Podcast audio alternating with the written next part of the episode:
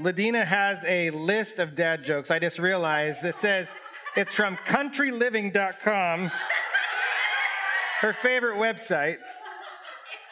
These are awful. Oh, I like this one though. How do you follow Will Smith in the snow?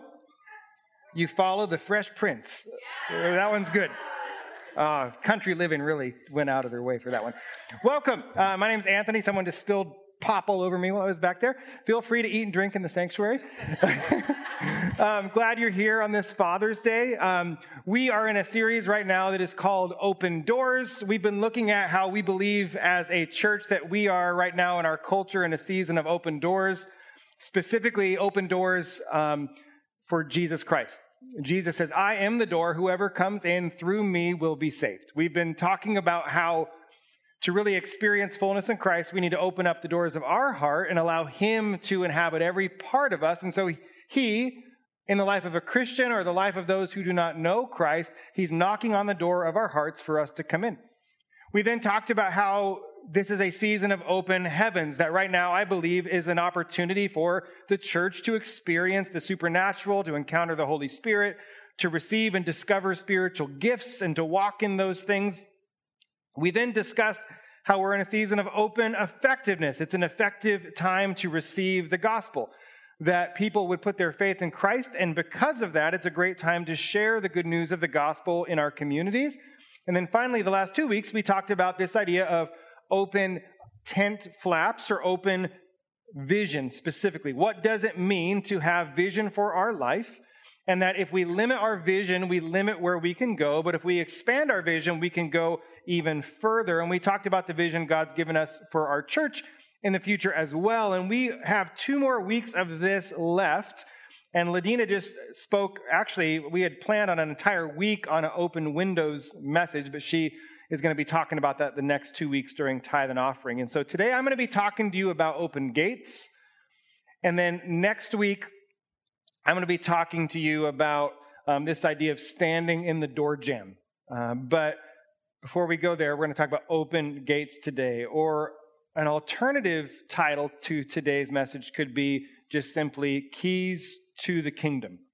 So, Keys to the Kingdom or Open Gates, however you'll remember this better, you hold on to one of those titles. And if you have a Bible, if you want to turn with me to Matthew chapter 16, that's what we're going to be reading from today and I'm just going to jump right in.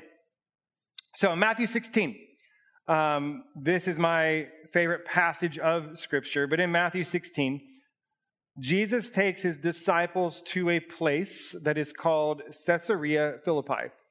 It's called this because um, Philip, the son of King Herod, wanted to build a temple in honor of Caesar Augustus of Rome so that Caesar could be worshiped as Caesar was often worshiped as a god in the Roman culture. And so Jesus takes his disciples there to this place. Now, a couple of things about this place. I want you to really understand what this place is, what's going on in this place, what's happening, so you can see the significance of what it is that Jesus said and read his words in context. So, Caesarea Philippi is at the base of a mountain. And that mountain that Caesarea Philippi is at the base at is this mountain here in the image that you're watching online, or the image behind me in house. That's uh, Mount Hermon. Mount Hermon is the tallest mountain in Israel, also the tallest mountain in Syria as it borders Syria as well. It is snow capped most of the year. How many of you knew there's actually a ski resort in Israel? Um, it's there on top of Mount Hermon. And Mount Hermon can be seen from all over the country at 9,000 feet, snow capped mountain in the northernmost part of Israel. And so at the base of this mountain is again where Jesus brought 12, just 12 of his disciples. And the place that is called Caesarea Philippi, it used to be called um, this name pronounced with a B, uh, Banias, but specifically that was this place, um, Panias, uh, the word pan for the Greek god Pan. Pan was this half goat, half human goat god of the Greek pantheon, possibly existing before ancient Greece. Um, imagine, if you will, like a faun or Mr. Tumnus from um, the Lion, the Witch, and the Wardrobe. Imagine someone playing a flute. That is what Pan looked like. And so this place, at least for centuries, if not actually thousands of years, was associated with Pan. And so it was called Panias. Um, Banias is how the Greeks pronounced it. And when the Romans came in and the son of Herod, Philip, wanted to make a name for himself by kind of kissing up to Caesar, they changed the name to Caesarea Philippi. And there is a cave at the base of this mountain. There's a cave at this place, Caesarea Philippi, and there's a picture here of me in front of that cave. And that cave um, has the very uh, romantic, peace inducing name, uh, the Gates of Hell. Uh, the gates of hell is the name of this particular cave. This is a very large, gaping hole in the side of this very large rock mountain. The cave doesn't go very far back, um, but it is a very large hole you can see from far away. And again, people all over the ancient world knew of this place called the gates of hell. And those that lived in the ancient Near East that knew of this place, they actually believed that the gates of hell was a literal portal to the underworld. And the belief of the people at that time was that the fertility gods during the winter, that they would go and hibernate inside of the gates of hell until spring, where they would come out and um, offer fertility to those who worshiped at this particular site. In this cave, it was thought to be bottomless. In fact, there are multiple historical accounts of people trying to measure how deep this cave was because the cave used to be a spring. So this was a spring that water came forth from. They tried to measure the depths of, and different historians say it was bottomless and it had an immeasurable amount of water that resided within it.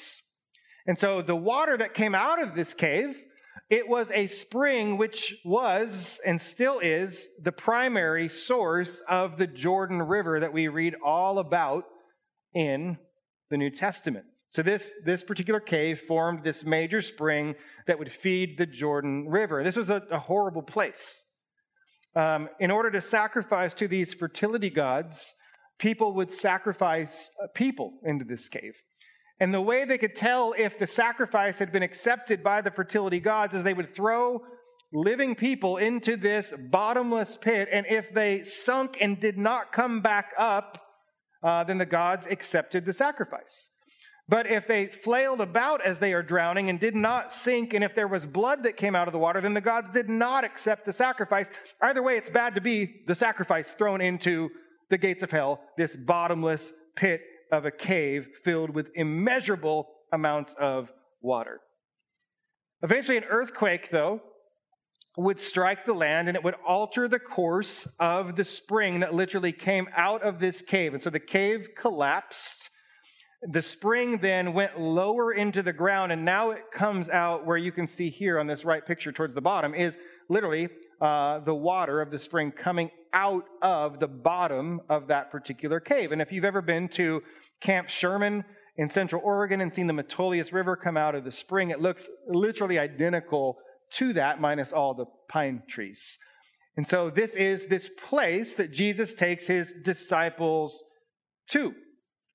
So the Greeks honored Pan there, and the Romans came in, and the Romans came and specifically Philip he began to build temples to false gods. And there's an image of that you could put on the screen. He built temples to gods like Zeus, Pan, other gods of the Greek pantheon, but even built a temple to Caesar himself. In fact, right in front of the gates of hell on the far left, you can see the cave entrance and then literally the temple of Caesar Augustus. And so Romans would go to this extremely far out of the way place and actually worship Rome and worship Caesar as one of their gods amongst many gods that were worshiped at this particular place. And so I hope you're starting to wonder why on earth would Jesus take his disciples to this place?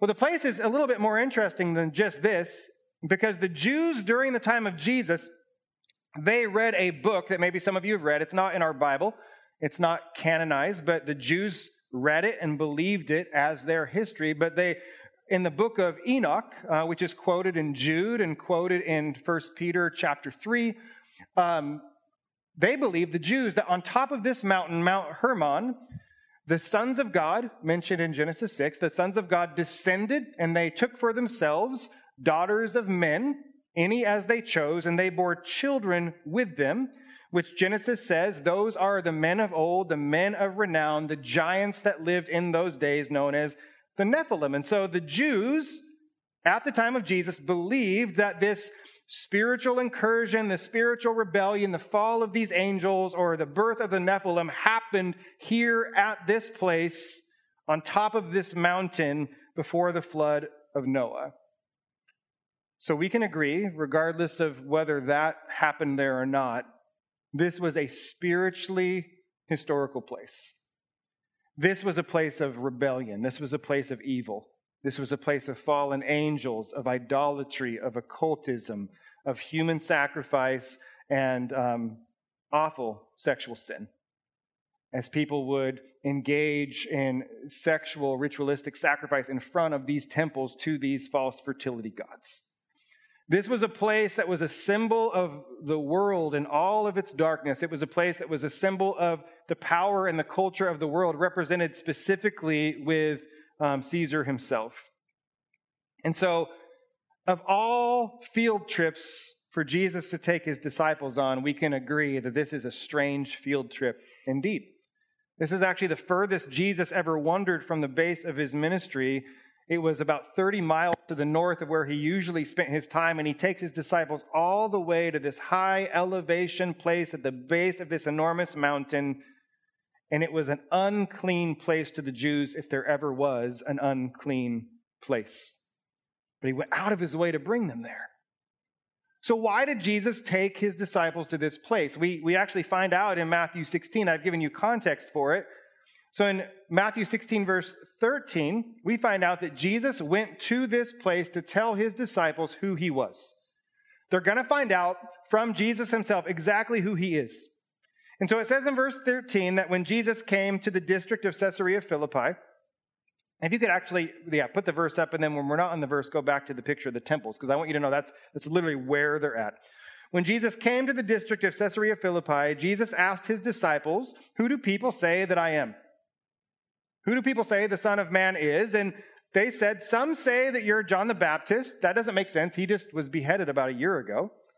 Some say that you're Elijah who lived about 700 years ago. Some say you're Jeremiah, who lived about 500 years ago. Some people say you're just one of the prophets. But Jesus looks at them and Jesus asks the most important question any of us can ever answer in our lives. He says, Who do you say that I am? Every one of you must answer that question for yourself. Jesus was either a liar, he was crazy, or he was who he said he was. There is no doubt that Jesus was this historical person, this historical figure. But who is this man that has made a lasting, everlasting impact on planet Earth amongst the human race for 2,000 years? Who is Jesus to you? It's important. So Simon Peter says, I'll take a shot. Peter is always the one to speak up out of turn, but here he is responding to Jesus' question. And Peter says, Jesus, you are the Christ, the Son of the living God. You're, you're the Messiah. That's what Christ means. You're the anointed one, the sent one. You are the Christ. You're the one that the Jews have been waiting for. We've been waiting for you to come and to rescue us. You're the Christ. You're the Son of the living God. You're like God Himself. By calling someone the Son of God, He was saying, You are equal to and worthy of worship as if you're God because you are. And we know now in hindsight, looking at scriptures, that God exists forever and always as Father, Son, and Holy Spirit. And here Peter recognizes that Jesus is God. He's worthy of worship. He's worthy to submit your life to. If he truly was the Christ and if he truly was the Son of God, then he was a threat to Rome. He was a threat to the Jews. He was a threat to, of course, the devil the forces of darkness and every single thing associated with this place, Jesus was a threat to. So, verse 17, Jesus says to Peter, Blessed are you, Simon. That's his given name. Blessed are you, Simon, son of Jonah. Jonah was his father, not Jonah in the fish Jonah, but a different man named Jonah. Blessed are you, Simon, son of Jonah, because flesh and blood has not revealed this to you, but my Father in heaven. Jesus is, it's kind of like, in a nice way, he's saying, like, people in the South are like, oh, you're, you're real special. You're, you're wow, that's that's really something. Bless your heart. What Jesus is saying is, you're kind of dumb, Simon. So you didn't think of this on your own? And the only way that you could have come up with this is if my father revealed it to you, and that's exactly what happened. And the thing is, we're kind of dumb too. Our hearts are a little need to be blessed also. And so it's God who reveals to us who Jesus is. My prayer is that if you don't know Jesus, God would reveal himself to you today. And so Jesus says, Peter, my father must have revealed this truth to you.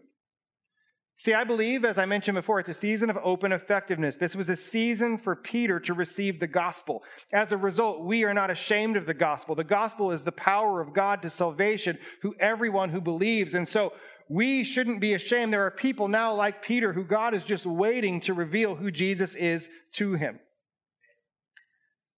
So he says in verse 18, I tell you that you are Peter now, imagine if you will, uh, I'm looking at Caleb right now. If, if, Jesus said, Hey, Caleb, I tell you your name is Caleb. And Caleb is like, No, duh, I know my name, Jesus. Thank you for pointing out the obvious. But Jesus says, You are Peter, and on this rock I will build my church. Well, that's a funny thing to say to Peter. Why reiterate his name? So, Peter, you're right. I'm the Christ. I'm the Son of the living God. Your name's Peter, and I tell you that on this rock I will build my church, and the gates of hell shall not prevail against it. Here we find context. Read the Bible in context.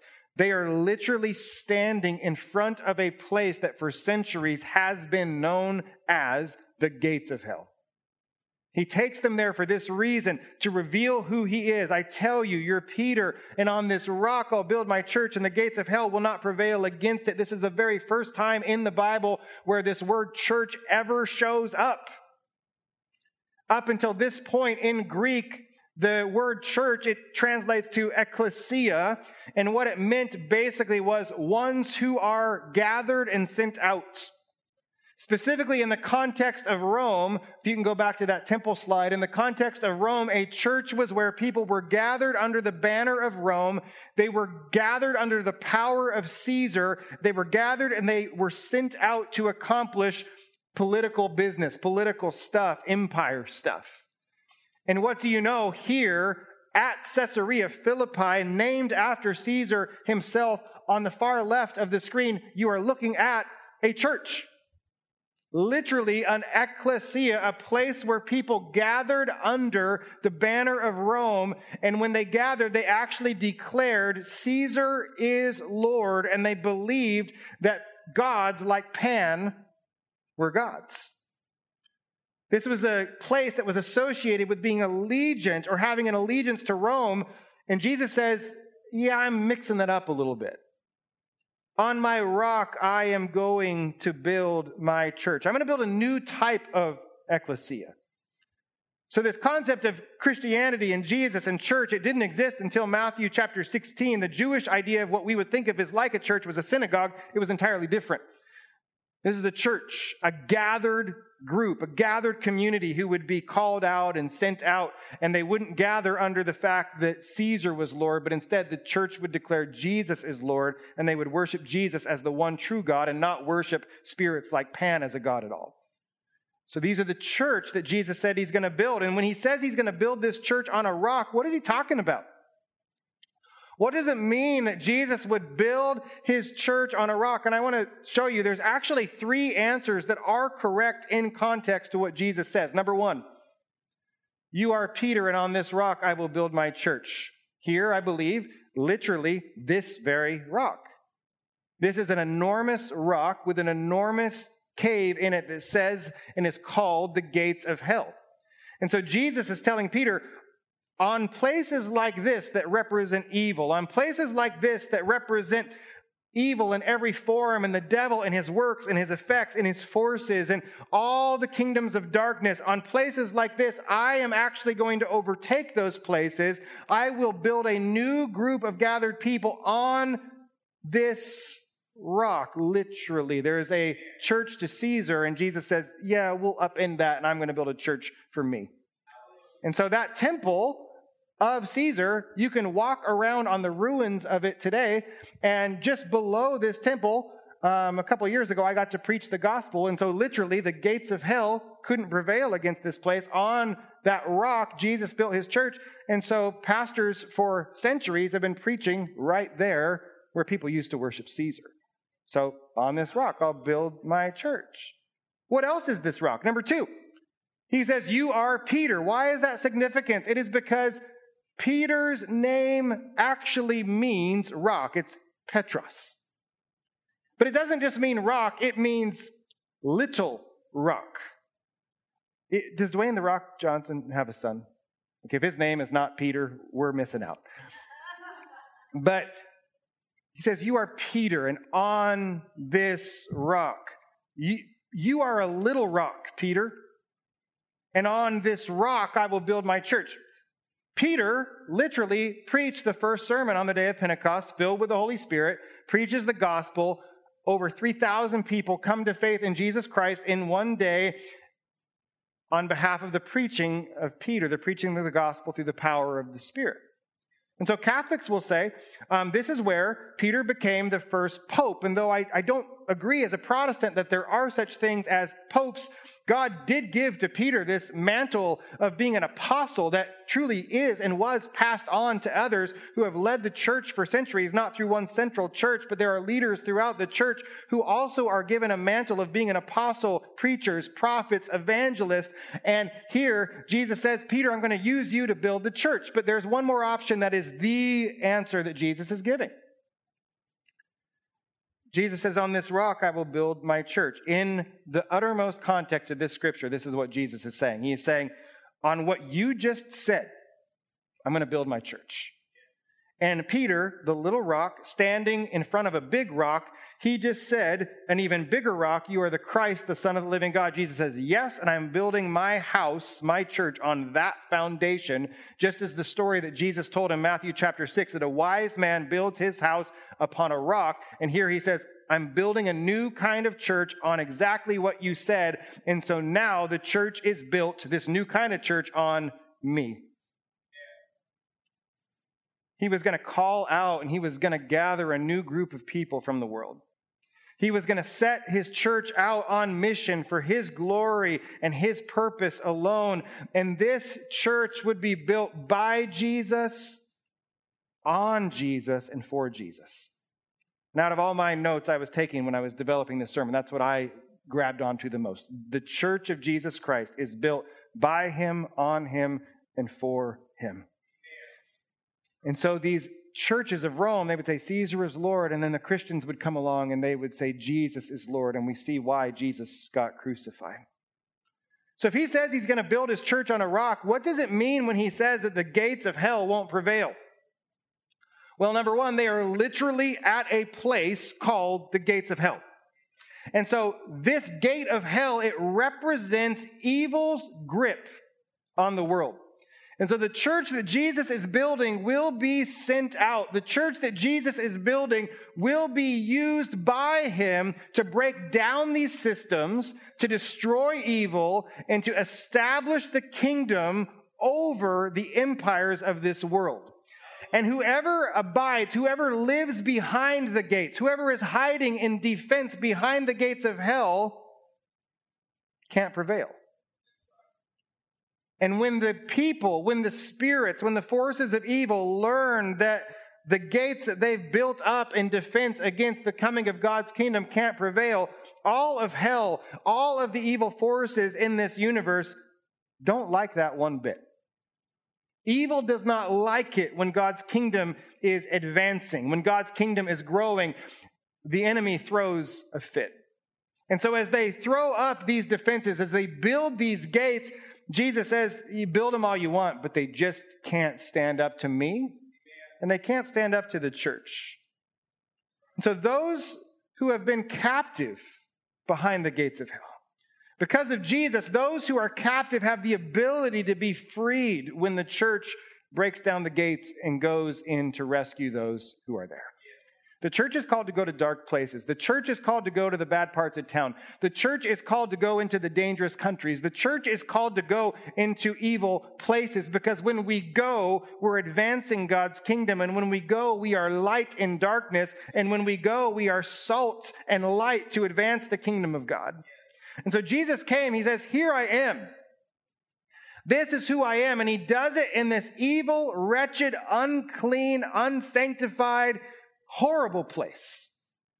And the reason he does this here is because Jesus is putting the enemy on notice. Hey guys, I've given you a little bit of time, but the time's up. And I'm here to tell you that you're about to be defeated. So here he puts the enemy on notice, the devil, because he came to destroy the works of the devil. Jesus put the enemy on notice, the sons of God who descended on this very mountain and attempted to destroy and pervert God's creation. God's there to put them on notice. The evil spirits who pose as gods like Pan. God says, Pan, you're nothing. Your flute has no power over people anymore. It's me.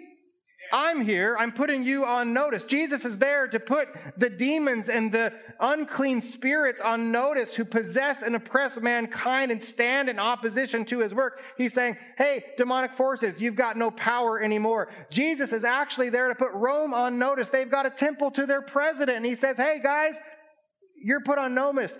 Rome's going to fall. And in fact, Rome will fall by becoming Christian.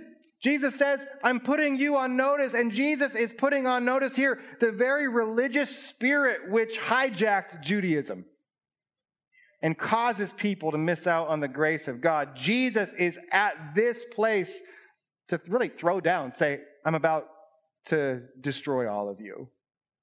I'm putting notice. Jesus has come to set the captives free, to soon release the spirits of the faithful dead and usher them and those who belong to Jesus after him to his presence in paradise. And Jesus is at this place to build his church and prepare his church to be sent out into dark places to bring the light of his kingdom. And hell will not be able to stop Jesus or his church. And those who have put their allegiance in Jesus Christ, hell cannot harm you so Jesus is there to say, all the effects of sin, all the grips of evil over you, they no longer have power over you. And you might say, Pastor, don't we still get sick and die? Yeah, we do. But what awaits us on the other side of sickness and death is far greater than anything we've experienced here. Either way, Jesus wins, and one day the last enemy will be made the footstool of Jesus Christ, and that's literally hell and the grave. And so Jesus is, has, and will defeat death to its fullest. So, what does Jesus do after this? He just says, I'm building a church. The gates of hell won't prevail against it. He takes the 12 and he says, Hey, I want nine of you to stay here. I'm just taking my favorites with me. How many of you have favorites? Favorite kids, right? Happy Father's Day. No, no one has favorite kids. How many of you have a favorite wife? I do. She's the only one I got. so Jesus picks his favorites Peter, James, and John. Peter, the dumb one, James and John, the fiery ones. Hey guys, you know that mountain that, that Israel believes the sons of God descended upon to destroy mankind? Yeah, we know about it, Jesus. I think that's why we're here. We're going to climb that mountain. Hey, Jesus, it's winter and that mountain is 9,000 feet tall. There's a lot of snow. No problem. We're going up to the top. And so they hike to the top of the mountain. Hiking is very spiritual. And when they get to the top of this mountain, Peter, James, and John fall asleep, as they often do. And they wake up in the middle of the night, and Jesus is just chilling with Moses and Elijah, their spirits, Jedi style. And Jesus has not looked like Jesus quite anymore. He's kind of like glowing, and they're like, This is interesting. And Peter wakes up and he says, It's good for us to be here. Let's build tents. And Jesus is like, Whoa, you misunderstand. So Jesus just told them, Here's who I am. I'm the Christ, the Son of the living God. In the same mountain that those evil spirits descended on in the eyes of the Jewish people, Jesus ascended and he says, I've got control over that too. I'm not just going to tell you who I am. Literally, I'm going to show you Peter, James, and John. He again, he's putting the enemy on notice. He's there to say, hey, you know, all of the law, what we call the Old Testament, the law, I'm fulfilling it. Look, I'm even talking to Moses. You know, all the prophecies about me, they all point to me. Look, I'm talking to Elijah. And so he shows, he tells them who he is. He declares who he is. He shows who he is. And immediately after this, the Bible says he's going to set his face like a flint towards Jerusalem because it's winter and they're going to take a slow trip to Jerusalem, 30 miles to the south, where Jesus would live and die and he would be buried and he would rise again, the death and resurrection of Christ. And so he's putting the enemy on notice. They don't know, but hey, guys, I'm going to Jerusalem to die. And through the death and resurrection of Jesus, we would find that Satan, sin, and death and hell is defeated. Through his life, death, and resurrection, we see the effects of the fall. We see the grip of death and the gates of hell. They no longer bind those who belong to Jesus Christ. And through the life, death, and resurrection of Jesus, those who are bound can be loosed. And all who have been loosed and freed from the gates of hell, then they, you and I, are given the mandate, the command to go and do likewise until he returns. Jesus has bound that which has bound me. Jesus has loosed that which has bound me, so I am free. And Jesus says, Now you go and you spread the news. You go and you say that there's been victory. We see this in wars like World War II, where there was entire people groups that didn't know the war was over, and it literally took years for some to learn, hey, the battle's over. The holiday we celebrate tomorrow, Juneteenth, there were slaves in Texas who did not yet know of the Emancipation Proclamation, and so some went to them and said, hey, you guys are actually free. This is the exact same mission that we have been given. The battle has already been won. The slaves have already been set free. You and I are just messengers to say, hey, did you hear that you're not bound anymore, but in fact, you can be loosed? So we're given the keys to do likewise. So, how does a gate not prevail? If Jesus says you can do all this and all the gates that are built to stop you from doing it, the, the gates won't prevail. And when I, I actually just realized this this week, I never saw the scriptures like this. I always just saw Jesus as this beautiful spiritual battering ram. Hey, he's going to just bust down the gates of hell. And he's probably going to use a cross to do it. Well, he's running to get like, come on, open up gates. You could put dynamite in front of the gates. You could break it down with brute force and strength. You could, you could try to break in by, by doing all sorts of things, picking a lock or using a battering ram or lighting it on fire or using a catapult or using a sword. There's all sorts of cool weapons from the first century that could be used to open the gate. But here's what I figured out. You don't have to break down a gate if you got a key. You've got a key, you don't need to break it down. How many of you have ever like had to break into your house because somebody locked the door on you and you were dumb and lost your key? And how many of you that right after you broke into your window or your door that you had to pay money to fix, you realized the key was in your pocket all along? That's exact same thing. You don't have to break down the gates of hell. In fact, you can't. You don't need to break down the gates of hell because Jesus has secured the key and he has given you the key so that you can actually go in and, and open up the gate. And all of hell is pissed off that you're going in and you're kicking a hornet's nest and the enemy doesn't like it that you and I have the keys to the kingdom of God. And so Jesus says the gates of hell can't prevail because you've got the key and you can open the door yourself and you can join me in telling others about this. And so let's look at verse 19. He says, I will give you the keys of the kingdom of heaven. And whatever you bind on earth shall be bound in heaven.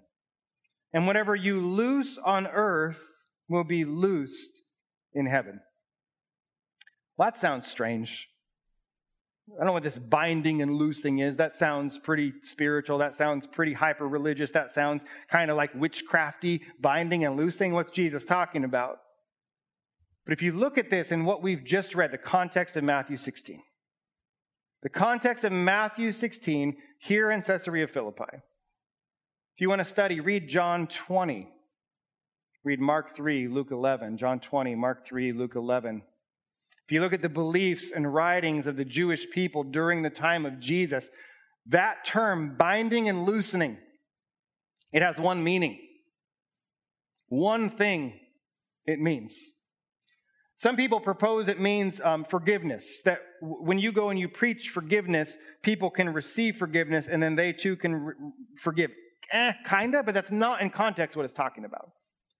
In context, this idea of binding and loosening is always used in context to um, demonic exorcisms and deliverance of people from evil spirits. So, Pastor, that's weird. Yeah, it's real weird. You're right.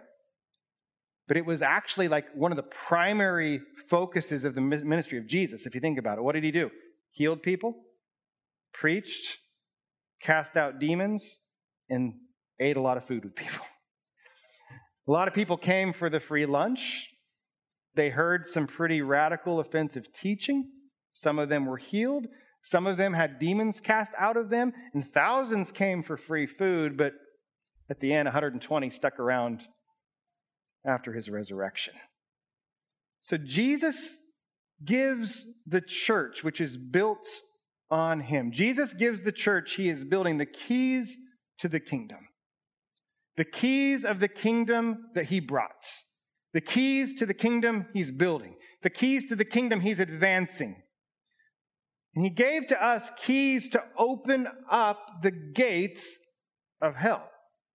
Now, to make that very clear, the gates of hell are whatever protects those who are bound by the enemy, and we can go in with that key and we can say, oh, those things don't bind us anymore. We have the power. We have the authority in the name of Jesus. We can unlock that gate with this key. We can march on in. We can preach the gospel and we can rescue those who are bound. We can set them free, not by our power, but by the power of Jesus Christ. And we can go out and they can join us on that same mission of binding and loosening, binding and loosening, binding and loosening. You've been given the keys to open up the gates of hell and you've been given the keys literally to bind what Jesus calls um, very complex, but he calls it the strong man.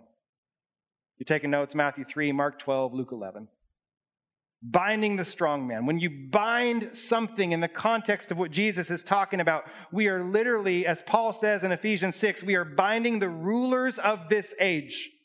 We are binding the authorities. We are binding the cosmic powers over this present darkness, and we are binding the spiritual forces of evil in heavenly places. We've been called to bind and loose because sin, death, and hell no longer have power over us anymore. We have authority over them. That authority was secured by Christ, and that authority was given to us by Christ. So when we bind those things, when we bind the strong man, the same keys that are purchased by the life, death, and resurrection of Christ, when we bind the enemy, we then lose people who are held captive and we do it by the power of Christ. We can open up and go through the gates of hell. We can bind the forces of darkness.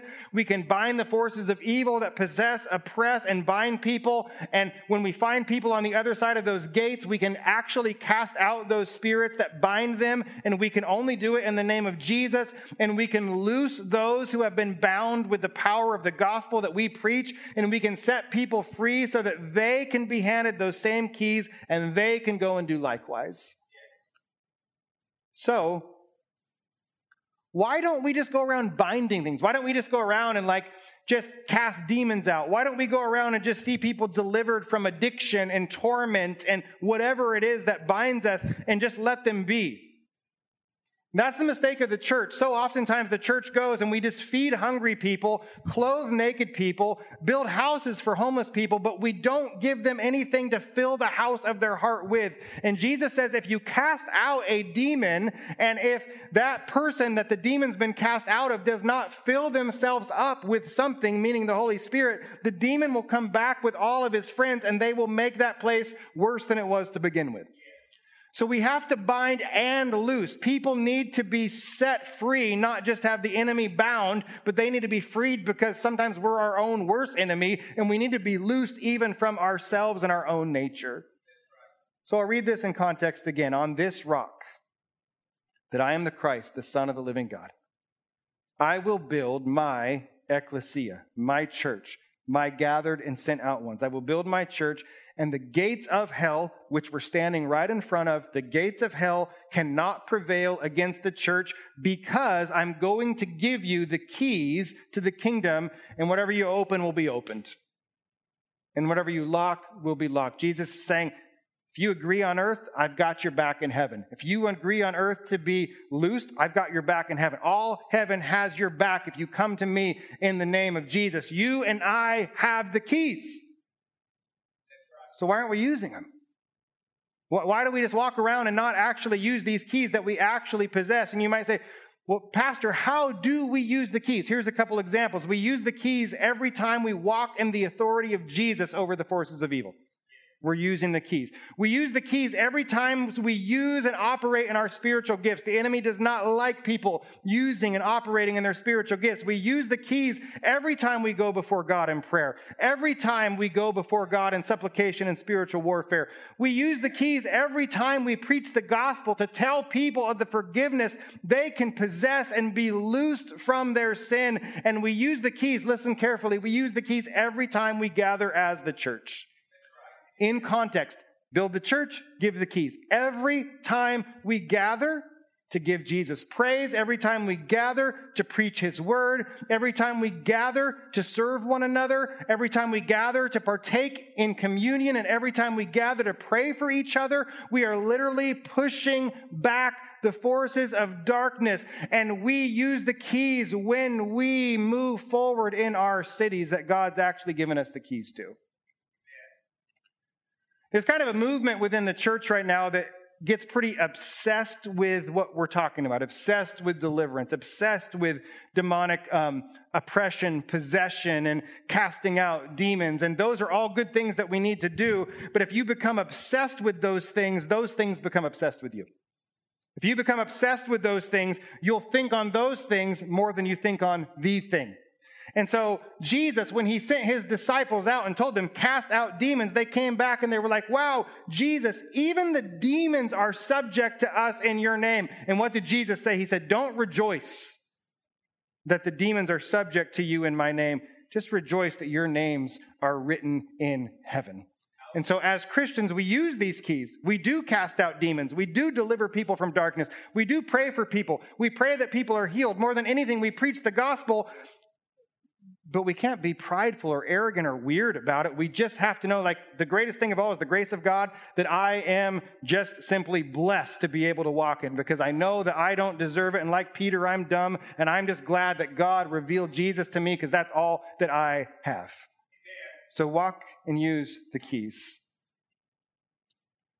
Kim, if you want to start getting ready to come on up and if you could dim our lights down, I want to close this up. It's, it's other Caleb up there. Hi, Caleb. I just realized who's up there. If you know any friends named Caleb, bring them to Free Church. We need more. Got to be spelled with a C, though. Okay. On this rock, I'll build my church. The gates of hell won't prevail against it because I give you the keys to the kingdom. If you bind something on earth, all heaven's got your back. If you lose something on earth, all heaven has your back. Last week, I revealed to you some of our plans for the summer, for the fall, and beyond. And as we shared with you last week, um, we're going to be um, officially starting not just a worship night, but a church in downtown Salem. And our, our launch date for that September 17th. And here's why we're doing that.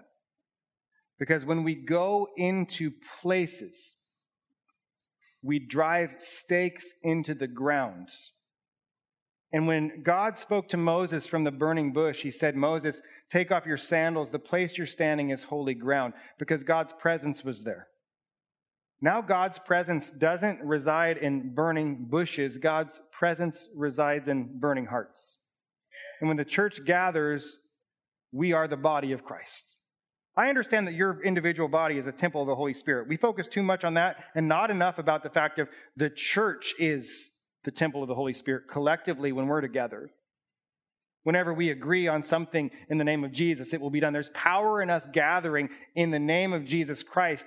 And so when we go places as the church, if the Spirit of God is burning on our hearts like He did on a bush on top of a mountain in the desert, and if that ground was holy, everywhere the church goes, the ground's holy. Did you hear that?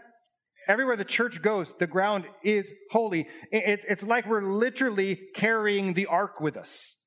Now, I get it. God's everywhere. I understand. I know He's omnipresent. I, know the Holy Spirit resides within every Christian. I get it. But there's something about God's manifest presence that dwells with His people. And the Bible tells us that when people see God working amongst His church, that they will be able to step back and say, Whoa, God is really among them. Are our churches acting and behaving and held in such a way that people would look at our churches and say, God is among them? Or would they say, these are just a bunch of dead people like everywhere else? Everywhere the church goes, the ground is holy. And so, if you want to be a part of starting a new church, if you want to start a church in a different city where you go and you start churches, you are carrying those keys around and you say, Pastor, there's a lot of churches. No, there's not. Our church could use 200 more churches, uh, our city could use 200 more churches tomorrow. Not one would be in competition with the other. We'd be doing the same work. So when you walk through your community, when you walk through your mission field at home or abroad, you're carrying the keys to the kingdom. Bind, loose, bind, loose, bind, loose, bind, loose. There's something oppressive about the region that we live in, the Pacific Northwest. There is something oppressive about the state we live in, that is Oregon. There is something oppressive about the city that we are in, and there is something even more oppressive about the core of the city that we are in. And when we go into dark places and when we unlock the gates of hell, hell cannot prevail against us, but the enemy will not be pleased. The enemy does not like it when God's people do God's work. But Christ has given us authority over the enemy. An authority that we must use to bind the enemy. An authority we must use to cast out the enemy. An authority we must use to hold back the enemy. And an authority we must use to push back the enemy. And so wherever we go as a church, it will be holy ground built on the foundation of the ground that is Christ himself. And on that holy ground, we use the keys to bind. We use the keys to bind sickness. We use the keys to bind disease. We use the keys to bind perversion. We use the keys to bind evil spirits. We use the keys to bind addiction. And I'm telling you, the most prolific epidemic in our city is tormented minds. We use the keys to bind a tormented mind of someone that is eating away at them. And then we use those keys to loose people because when they find deliverance through binding, they need to be freed and handed keys for themselves. Because the church as an institution or a pastor as a person, they don't claim exclusivity over these keys. The body of Christ does as a whole. And so we hand out keys every time someone comes to know Jesus and people can then bind and loose. It doesn't take a pope or a priest to do it. It just takes a Christian. And the Bible says if you're a Christian, you're a saint. You're like, I'm anything but a saint. And the fact that you think that shows, yeah, you're right. None of us are. But by the grace of God, that's what God calls us. And saints are given keys to bind and to loose. Those who have held the keys, and here's what I mentioned for a minute. Um, this is going to be controversial, what I'm about to say. I don't care. Um, listen carefully, it's true, okay? There have been people in our city that have held the keys for a very long time. There are those who have held the keys to the kingdom in our city that have left or are leaving specifically the downtown of our city. There are two Protestant evangelical churches in the downtown area of our city. They're good churches. They're partners. They are team members. They're different, but they're preaching the same gospel. Most churches that have stayed in the core of our city and in just about every city on the West Coast, most churches who have stayed stopped using this. Most churches that have stayed have stopped using the keys. And the weird thing about it is when they stopped using these keys, they were actually bound, and I, am pretty certain of this, by a religious spirit. Because it is the most, it is the most traditional, mainline, um, church service conservative churches that have been bound by a religious spirit. Um, churches that say, whoa, you got to come in here, you better wear the right clothes. You got to come in here, you better do this thing. We have this pomp and this circumstance, and we've got to uphold our institution more than we uphold the gospel. And all of a sudden, you stop using these keys, and a religious spirit takes over. And the wild thing about a religious spirit taking over a religious church is that a whole nother spirit takes over, and it's a spirit of perversion, which actually becomes a religious spirit itself. What do you mean? They're bound by a religious spirit. And the churches in the downtown cores of the cities on the West Coast and throughout our nation that have stopped using these keys and been taken over by this religious spirit have embraced instead every form of sexual perversion and worship it. It's, it's, it's very true. The downtown of our city is mostly inhabited by dead churches who affirm, encourage, and celebrate sexual sin. The most of the churches that have forgot to use their keys in our city are more concerned with politics, and this is not hyperbole or exaggeration, but trees than they are the gospel. I watched a church service of one of these churches in our downtown core of our city, and the pastor was asking the congregation to share their request, and it was just wild. But the wildest thing of all was like, we want to pray for our trees, and the church began to pray for the trees, but they couldn't pray with their voices. They had to pray with hand motions, and it's religious witchcraft. It's wild. Most of the dead churches in our city wave more rainbow flags than they do wave hands and worship to God.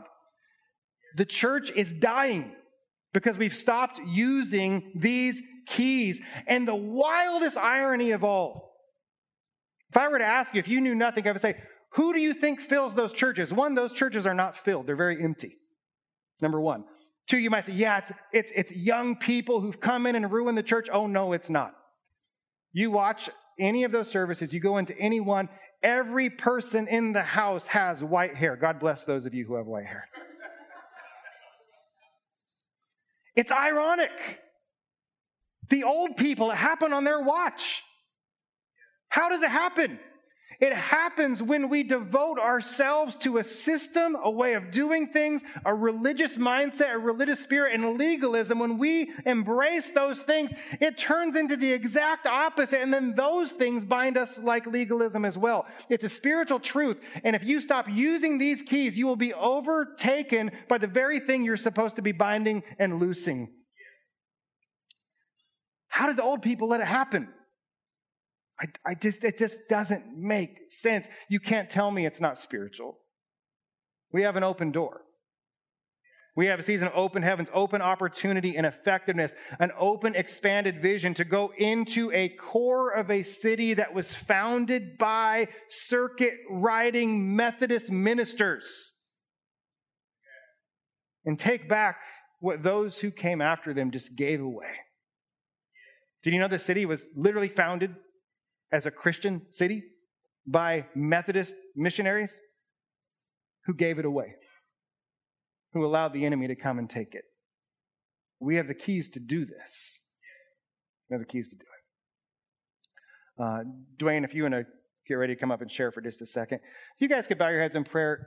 Um, Dwayne and I are going to share a little bit of logistics with you, but I don't want that to kill what God's doing right now.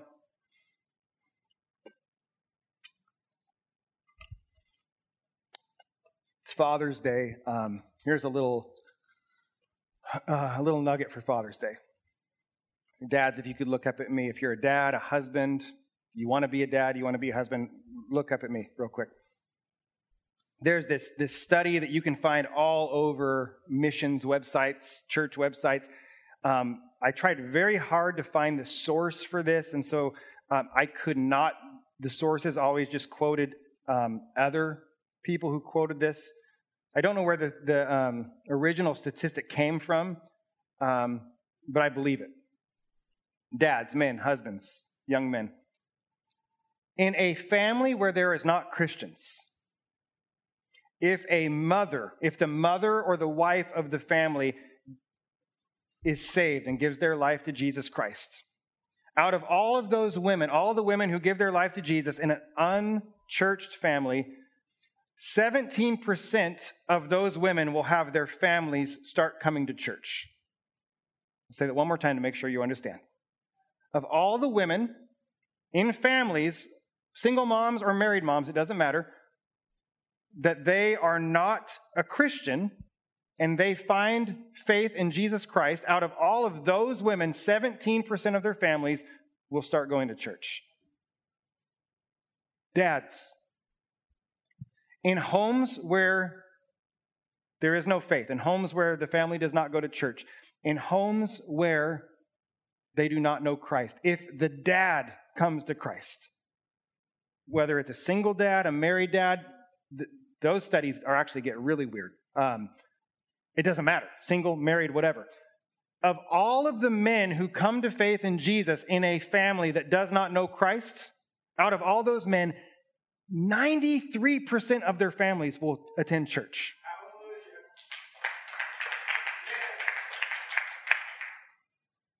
I'm actually not sure why he clapped, really. Like, it's good news, but it's bad news. Because where the heck are the men? Where are you at? Um, was it was it last Father's Day I baptized you, Jimmy? Was that Father's Day? Is he here?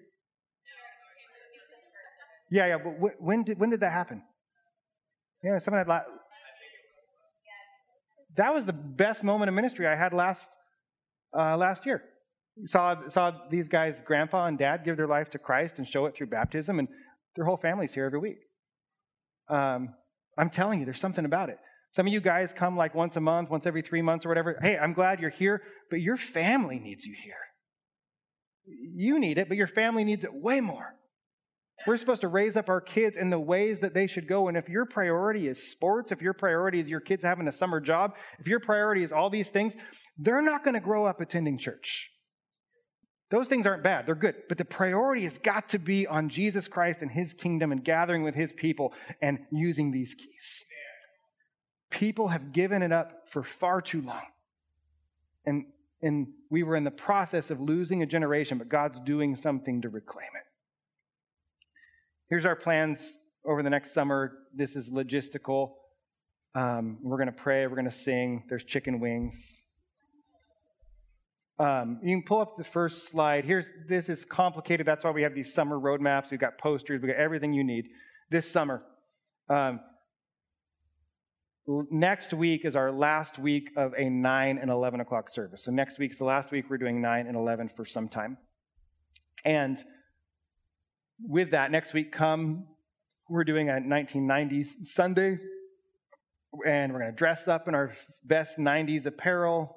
We're going to party like it's 1999, and we're going to sing your favorite 90s worship hits. And so that's next week, 90s, 9 and 11. But beyond that, for the months of July, August, and September, July, August, and September, we are not having church the first weekend of the month because it's summer and we want to actually encourage you to attend church more. Um, July 2nd is the 4th of July. September 3rd is Labor Day, so no church on those days. But when we do have church at Sunnyside, these are the dates that we do July and August, 9th, 16th, 23rd, and 30th, and 20th and 27th. We will have just one 10 a.m. service only. So, one 10 a.m. service only in July and August. Again, not the first week of the month. On the third week of the month, while we're here, which is going to be July the 16th and August the 20th. So, July 16th and August 20th, we're serving a free community lunch. We're going to invite our neighborhood to join us with no agenda except just getting to know them. We'll have bouncy castles, activities, free food, etc. And then on August the 6th, so another way for us to connect as a church and not just reach out to our neighborhood, on August the 6th, the first Sunday of August, we're going to have a beach party. And that's going to be at Fogarty Creek from 1 to 5. We'll be doing um, water baptisms in the Pacific Ocean.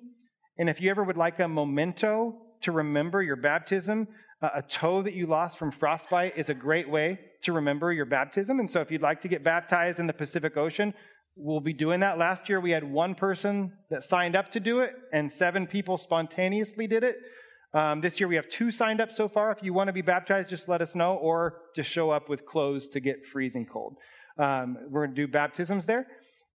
And then finally, on the second Sunday of August and September, we will have just one service only in downtown Salem. And we have rented out on August the um, what say here? August the 13th and September 10th, we've rented out the Reed Opera House Ballroom.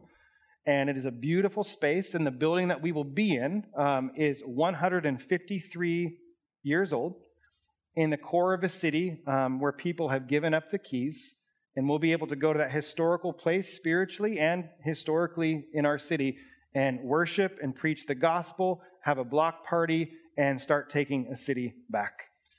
And so I'm going to have Dwayne just share with you real quick how you can partner with that. And then I'm going to give you kind of a point to be praying about as, as we close out with the song. So, Dwayne, you want to come up? That was a great message this morning, wasn't it? Yes, yes, it was. It was awesome. All right. So I got white hair, and I'm telling you, I'm not going to let the devil take anything, all right? So I'm going to take some stuff back. Here's an opportunity. Uh, Pastor Anthony talked about keys. I want to give you two keys that you can use, all right?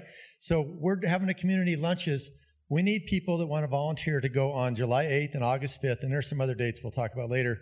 But specifically those two dates from 9:30 to 11:30, those are Saturdays where we're just going to go out to our neighborhood, pass out some flyers, talk to some people. If they want prayer, we're going to pray for them, but we're going to invite them to come. This is one way that you can take a key and start opening up a gate and stepping through a gate and opening through some things. So I want to encourage you to do that. It's no big deal. We're going to meet here. I'm going to tell you how we're going to do it in 10 minutes and we're just going to go out and we're going to get it done. Zion is so excited about it. He's decided to put his wedding on hold that day so he can go out. But I said, Zion, I don't want you to do that. So I'm asking some of you to step into Zion's place and help us out on that Sunday morning. All right. The second thing we can do to use a key is we can give financially. Uh, last weekend we talked about this, and two people, one a 19 year old, one a 20 year old, gave $1,800. That was that was the money we received last week, which basically covers those first two community lunches. However, yeah, give a shout out for that if you want to. We can clap for that. Amen. However, we have we have some downtown outreach. We have some downtown the downtown food that we're going to be providing, uh, the rental space for the opera house, uh, a portable sound system. All in all, it comes to about twenty-seven, twenty-eight thousand dollars. Last week, I asked you to pray and see what you what the Lord uh, asked you to give. This is another way you can use your key. You can give. All right. You may not want to get up and speak in front of people or play music or other things, but you can definitely give. And I want to tell you a little story about this. All right. We have to be obedient to what God tells us to do. So probably about 25 or 30 years ago, I was uh, had a problem at a point where uh, a couple weeks where finances were real tight and I had an $87 bill that I had to pay. And I was at church and I went to this meeting. And after this meeting, this uh, friend of mine came up to me and goes, Hey, I don't know why, but God told me to give you $100. He goes, I keep $100 emergencies uh, money in my wallet and I have a $100 bill. I want you to have it. I'm, I'm being obedient to what God told me to do. And I'm like, Hey, well, great. Thanks. I really appreciate that. I'm thinking, I can pay my bill now, right? God answers prayer. Well, I go to the service. We have service, we had evening service and it's offering. And a pastor saying, God is calling some of you to give. He's telling you right now that you need to give. And I'm thinking, God, you just gave me this money. I'm not, I, I, he's not calling me. And God's, and I can hear God, this Holy Spirit to me, just be obedient. And I'm thinking, I got this hundred dollars in my wallet. And then the pastor says, Some of you have money right now in your wallet you don't want to take it out, but God's telling you to give it. And I'm thinking, I'm going to be obedient. So I gave the money out of obedience, all right? And what I'm saying is God calls us to give out of obedience, expect nothing in return. Service gets over. Another close friend of mine comes up to me and goes, Hey, somebody gave this to me to tell you to give to take this. It's an envelope and it's sealed. Oh, okay. So I open it up. And I, while I'm opening, it, he said, The person told me, I don't know why, but told me to tell you this is because you're obedient. And I'm like, Okay. I open it up, and there's 10 $100 bills in the envelope. Now, I'm not saying if you give money, you're going to get a whole bunch of money back. But what you're going to get is a deposit into the kingdom of heaven. And we're going to see people come to know Jesus, and we're going to shake up and we're going to take back what the enemy has stolen. Amen? So those are the ways you can give. So after service, see me. I have this clipboard. I would love to sign you up to help us out for a couple hours. Everybody can do this. It's very easy. And if you want to give, uh, designate it towards summer, right, Pastor Anthony? Put summer on a check or in the giving app or however you want to do that. We appreciate you all and thank you for all your help.